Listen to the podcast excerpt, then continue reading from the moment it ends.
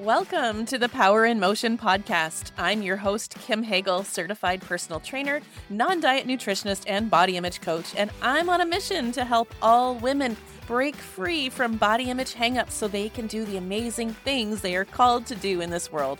If you're looking to feel healthy, happy, and confident without dieting, restriction, and punitive workouts, or obsessing over the scale, you're in the right place. Let's lace up our runners and go for a walk while we chat. Hey, friends. Welcome back to the Joyful Movement Show. This is episode 46. I'm your host, Kim Hagle, registered holistic nutritionist and non diet personal trainer, and I'm on a mission to help women heal their relationship to exercise and find that motivation to move simply for the good feelings that it brings so that we can have a joyful, consistent movement practice peace with food, and confidence in the body that we have today. So, I just came back from a run, and I gotta tell you, sometimes I have these most amazingly creative brainwaves while I'm out running. Like, Seriously, I kind of think like a whole podcast episode just downloaded into my brain while I was out there. And of course, now that I'm back, my logical brain wants to kick in and overthink things, and nothing's flowing as easily as it was out there. Maybe I should just start recording on the run. Anyway, while I was out, I was thinking about my relationship with running over the last several years and how it's evolved and is still evolving. And I wanted to share some of those insights with you because I think it's really relevant as we are talking about and exploring this whole concept of joyful movement. And as I'm sure you know, there's so many nuances within that term, and it can even be a really loaded term, a triggering term, as you learned in last week's episode with our interview with Gemma. She shared about how her experience with exercise in the past and the weight stigma and body image story that she had shaped her whole sense of self, and how that turned into negative self talk that made movement seem anything but joyful. So I kind of wanted to unpack some of these things uh, that Gemma shared and of my own experience with running over the years and how our own self talk influences our feelings about movement and our ability to access joy. And then even some of the nuances within that word joy itself, because there's a commonly held belief, I think, that joyful movement means that we've got to be in this state of eternal bliss every time that we're moving our body and that nothing should ever feel challenging or difficult. And there's definitely a lot more to it than that. So that's what I want to dig into today is all of those little nuances and especially our self talk, the things that we're saying inside of our own head that shape how we feel about movement and how we're able to experience joy. Hey, friend, I totally get how lonely it can feel as you're trying to heal your relationship with movement. When your social media feed is littered with Fitspo, before and afters, and weight loss challenges, it can be really hard to figure out what moves you. I know that community is one of the main motivating forces, and that being surrounded by like minded women on the same journey can be really helpful in making lasting, sustainable changes. So, if you want less Fitspo and more body kindness, come join us inside my free Facebook group, the Joyful Movement Show Community. Inside, you'll be surrounded by women just like you who are exploring how to move for more than just weight loss. I'm in there too, answering questions and cheering you on. Come join us inside the Joyful Movement Show community, and I'll see you on the inside. Now, as you all know, I'm big into mindset, and I believe that when we have struggles in our life, whether it's with running or getting active in any way, or our relationship to food, or really anything else, it's not really the struggle itself that's the problem. It's our thoughts about the struggle that cause our distress. Because our thoughts shape how we feel, and that in turn influences how we will behave or engage with the struggle. So I'll illustrate this point today with my own running story, and we'll even talk about Gemma's interview last week with the goal of getting you thinking about how your own self talk and your own thoughts are affecting your enjoyment of movement. As you heard in last week's um, interview with Gemma, movement was never really something that she felt she was good at. In fact, she had a belief that she had to be good at it or it had to be easy. And when it wasn't, she interpreted that as something was wrong with her. Her self talk was, I'm fat, I'm lazy, I'm unfit, and all of that means I'm less than and I'm no good, even so far as to say I'm a bad person those were the thoughts that were going on in her head. So her overall belief was, why would I bother? And yet she had this conflicting voice that told her she should exercise. That the way to feel better, get fit, get healthy, fix all of her health conditions was to get active. So she felt ashamed of her body and her lack of fitness, and also guilty about not doing what she thought she should be doing to fix herself. So, those are two really unmotivating emotions guilt and shame. Understandably, then, Gemma felt very little desire to exercise. And when Gemma would try and increase her activity and it would be challenging, that very negative self talk, that critical voice that believed she was fat, unfit, lazy, and bad, would become very loud in the face of challenge, and she'd quit, which only served then to reinforce her beliefs that she was no good and didn't deserve health, self care, or any good feelings. So Gemma's work wasn't to drum up willpower and just force herself to get moving and be disciplined and just do it. Her work was in transforming her belief that she was broken and needed to be fixed.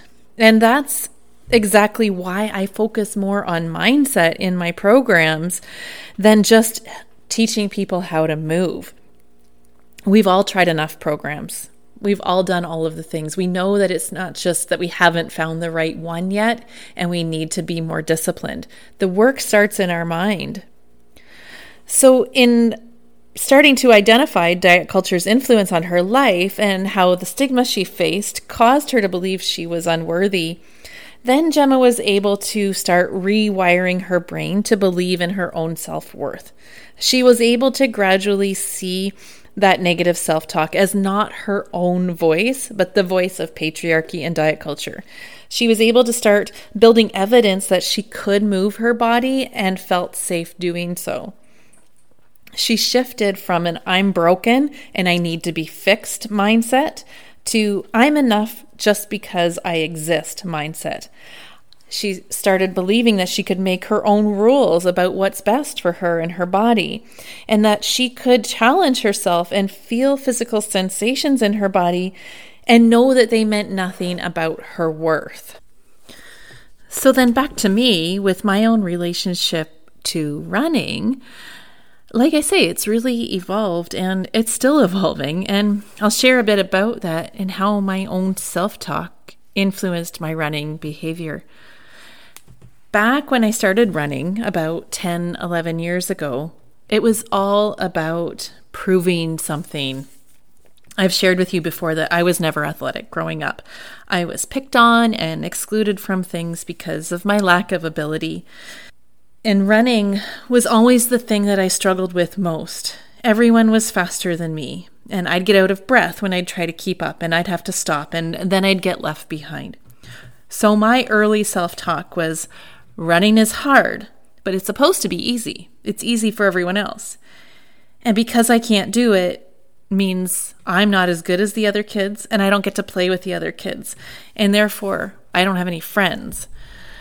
So that belief system kept me avoiding anything athletic for some 30 years. I focused on what I knew I was good at, academics. But then, fast forward a few years, when I started working with a personal trainer, this is 10, 11 years ago, and she asked me about my goals. And I said I wanted to learn how to run. And I felt like if I could do that, if I could conquer this thing that was so hard and caused me to feel inadequate and like I wasn't good enough as the other kids, that maybe I'd feel proud and accomplished of myself.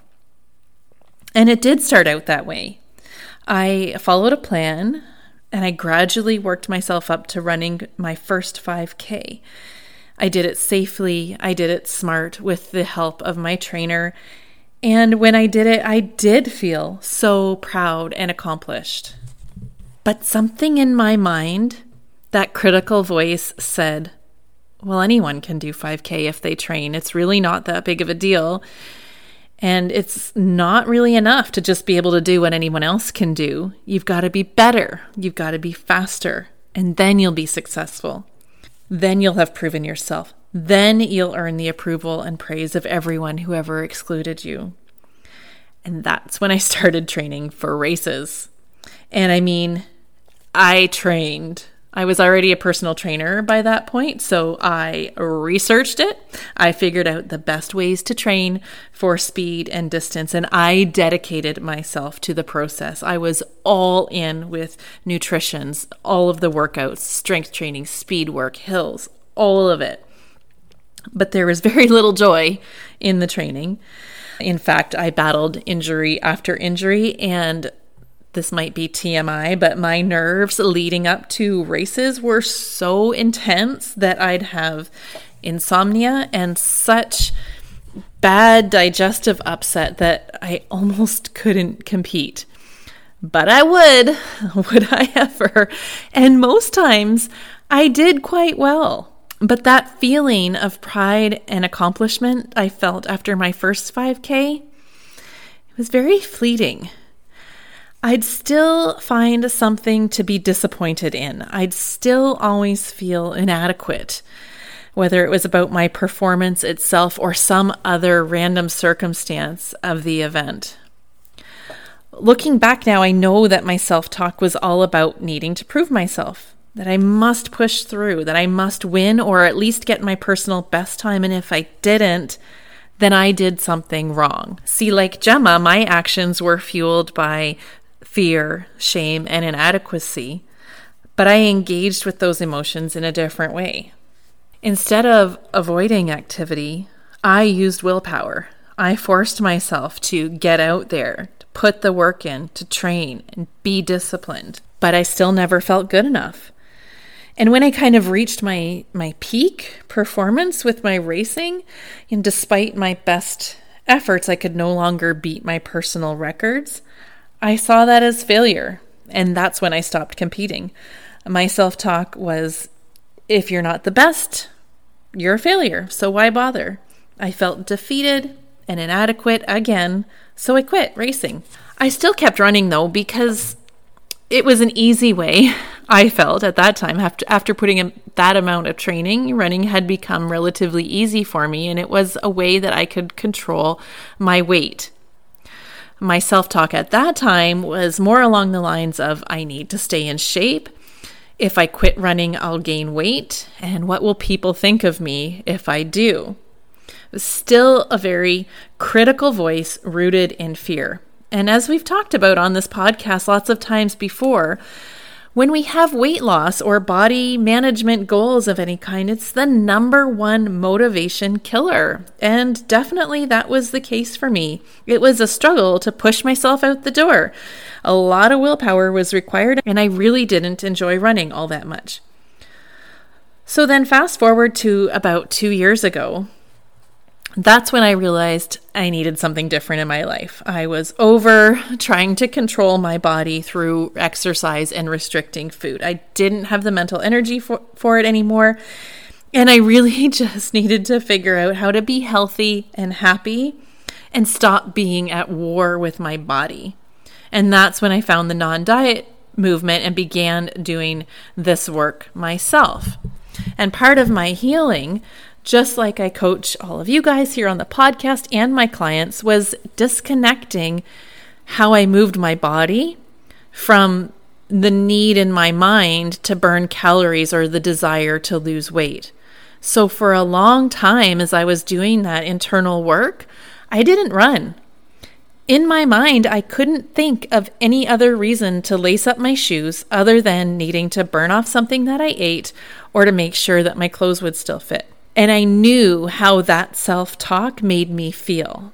I had started to work the self coaching model, and I knew that if I had thoughts of I need to burn calories or I need to control my weight, that it caused me to feel inadequate and ashamed. And then that would play out in struggling to feel motivated, feeling the need to push myself harder than my body needed to go that day, not connecting or listening to my body, focusing on metrics like speed, distance, and calories burn, and really not having any fun. So I made the decision to just not run for quite some time. I had to do the work of looking at my own limiting beliefs about exercise, food, and my body. I had to figure out for myself that I was worthy just because I exist, that my worth had nothing to do with how well I performed, how fast I was, or what I would accomplish, or even what my body looked like. I had to get honest about my why, to listen to what my inner critic was saying, and take a real honest look at my self talk and how that was making me feel and behave as a result. And guys, here's the honest truth there's just no place for joy when guilt, shame, and inadequacy are running the show.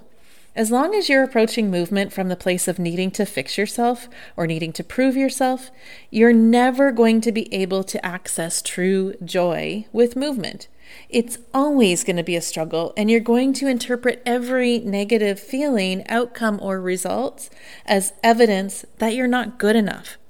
Like Gemma, when she got out of breath, she'd see that as evidence that she's fat and out of shape, when in reality, Everyone gets out of breath, especially as you're working on a new skill or trying to improve your fitness.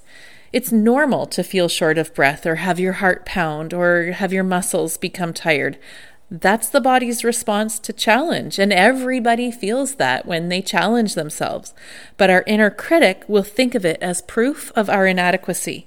Similarly, with me, if I wasn't the best, or at least my best, I'd see that as evidence that I still sucked at sports, that I wasn't athletic and therefore not good enough. Or if I wasn't actively trying to control my body size and shape, that it meant I was letting myself go. Discovering joy for movement is so much more than just finding your thing. I mean, that's part of it, but it's much deeper. It's about listening really closely to your own self talk and digging into what you're believing about yourself that's getting in the way. That's where the transformation happens in the mind. And if you're listening and going, Yes, that's me, then I encourage you to book a call with me to discuss Discover Joyful Movement and how I can support you to do that big mindset work so you can experience the same kind of transformation. Because here's the thing when we do that work to change our self talk by believing in our own worth, then we can engage in movement in a whole other way. You heard how Gemma was able to hike the hills of Scotland, which were very challenging physically, and just be in her body. She was able to neutralize feeling breathless and tired and know that it didn't mean anything about her. Yes, it was challenging. But her body was okay. She could do it. And then she was able to take in all the beauty around her instead of feeling like a failure and quitting and missing out on that wonderful experience. And me, with my running, after a bit of time away from it and working my mindset, I now know that when I'm not running for the clock or just to burn calories, when I can just be in my body and in the moment, it allows me to truly clear my head and enter an almost meditative state where I can access creativity at a level I just can't any other way. Now, does that mean I love every minute? No way. And I want to get into that little nuance about joyful movement and thinking that it has to be this state of perfect bliss every second that we're engaging with movement. That's not what I mean. So, since I took this long hiatus from running, I'm not going to lie, it's anything but easy at the moment. It's a challenge. I'm not near as fast as I used to be. I can't go near as far. I've got to take breaks sometimes to catch my breath or stretch, and like, it's hard sometimes. But it's a hard that I lovingly and graciously embrace because I know how good it makes me feel after. It's a different relationship with hard because there's no need to prove myself or push through to achieve some external validation. It's a genuine desire to challenge myself so that I can improve my fitness and have more ease with running and have access to that meditative, creative feeling more often. And Gemma was kind of the same thing. It wasn't necessarily enjoyable when she felt out of breath and had sore calves while she was hiking, but it was a challenge or discomfort that she embraced because it gave her access to an amazing vacation experience. I mean, even my golfing experience this summer is a good example. I, mean, I made a lot of bad shots that I was disappointed and frustrated about. But I had a blast going out every week and being with my friend and or my husband whoever I was golfing with and and seeing that gradual progression and improvement in my game over time. So, I hope that these examples have been helpful to get you thinking about your own self talk and how that might be influencing your ability to experience joyful movement. I've got a few questions here that you can ask yourself and maybe journal on to get you started in looking at your movement mindset. Number one, what is your self talk about movement? What kinds of things are you saying to yourself as you exercise or as you think about getting active?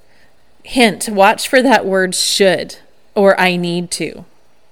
Are you feeling like you need to fix or change or prove anything about yourself? That's a window into the self talk that you might be thinking in your head. Number two, how do you feel when you talk to yourself this way? What emotion comes up when you say these kinds of things to yourself? If you're not sure, try saying one of your predominant thoughts aloud and then notice what sensations come up in your body. Is there a feeling of guilt, shame, or inadequacy? Is your not good enough voice being activated? Number three, how has this self talk and these feelings been influencing your motivation or your exercise behavior? Are you avoidant? Are you disconnected from your body, pushing through the whole no pain, no gain mentality? Are you extra competitive like I was? And number four, what is the result of that behavior? Is it getting closer to the way that you want to feel about movement? Are you consistently moving and having fun doing so? Or are you dreading it and going deeper into self judgment? And lastly, if you've realized that your self talk is not serving you, how might you begin to talk to yourself instead? How might you feel? And what might be the outcome if you were to be a little kinder to yourself? I'd love to hear what you uncover as you think through these questions and do some journaling. So feel free to send me a DM on my social channels to let me know what came up for you. Okay, so to bring this all full circle, I got to tell you that after all this mindset work that I've done around competition, I think I'm ready to try out a race again.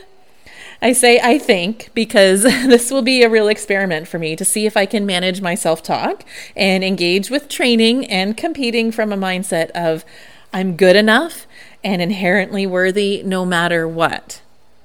So I've signed up for a local trail race. It's called The Bad Thing, named after one of the especially rugged sections of the Maitland Trail where uh, the race takes place. It's 25 kilometers, and yeah, some of it's pretty intense. I've run bits and pieces of the trail and hiked the whole trail. There are lots of hills, rocks, roots, rivers. Oh my. So is it a stretch for me? A hundred percent. Do I worry if I won't be able to complete it? Yep. But at the same time, I want to try. Every year, I see the photos from this event and think it really looks so fun, and I have FOMO come up in me, fear of missing out. So this year I want to give it a shot. Training for it, I figure, will get me out there working on my personal goal of running more and improving my fitness so that I can have more ease with running. So that's good. And the race itself is a good opportunity for me to see what my body is capable of when I respect it and listen to it and train with kindness instead of always just pushing through and using willpower. Now, in terms of the distance, I know I'm not going to be ready to run the whole thing. like that's just not going to happen. But I'm confident that I can hike that far. I've done that before. So my hope is that I'll complete the event in the 5-hour time frame that's allotted. And I know that it's going to be a run walk combo and that's okay. And if I have to walk and I don't make the time cutoff, that's also okay. And even if for some reason I don't finish, that's okay. Because my overall goal is to stay in the joy and my joy is not dependent on my performance, it's dependent on my self talk. So that's my work. All right, so I'll leave you with that and I'll keep you posted on my training. You can uh, follow my social stories and I'll let you know when the race is over how it went. Hopefully, this has got your wheels turning about your own self talk around movement. I'll see you back here next Monday for more non diet motivation. And in the meantime, you can keep in touch with me on my social channels at Radiant Vitality Wellness. And you can also join my new Facebook group, which is called the Joyful Movement Show Community. And in there, we dig deeper into these topics that I talk about on the podcast and have more discussion. And it's your chance to, to share your own takeaways, questions, concern, and interact together with me and the whole community. And then lastly, you can learn about my programs and how to work with me directly on my website, radiantvitality.ca. So I'll sign off for now, my friend. Be well, and here's to your radiant vitality. Thanks for tuning in to the Power in Motion podcast today. Ready to drop your body image hangups so you can confidently create your healthiest, happiest life? Awesome. You can get started today by taking my five day mini course, How to Feel Great in and About Your Body, no matter what the scale says. Inside this five day video training, you'll learn how to get motivated to exercise, stop cravings and binge eating, set health goals beyond the scale, eat normally without rules or a plan, and accept your body. Find unshakable confidence even if you don't love how you look. For just $27, you'll receive one under 10 minute video lesson per day for five days delivered straight to your inbox, reflection worksheets to help you integrate your learning, and links to bonus resources to go even deeper with the work. You can get started right now by visiting radiantvitality.ca slash five day training. I'll see you inside.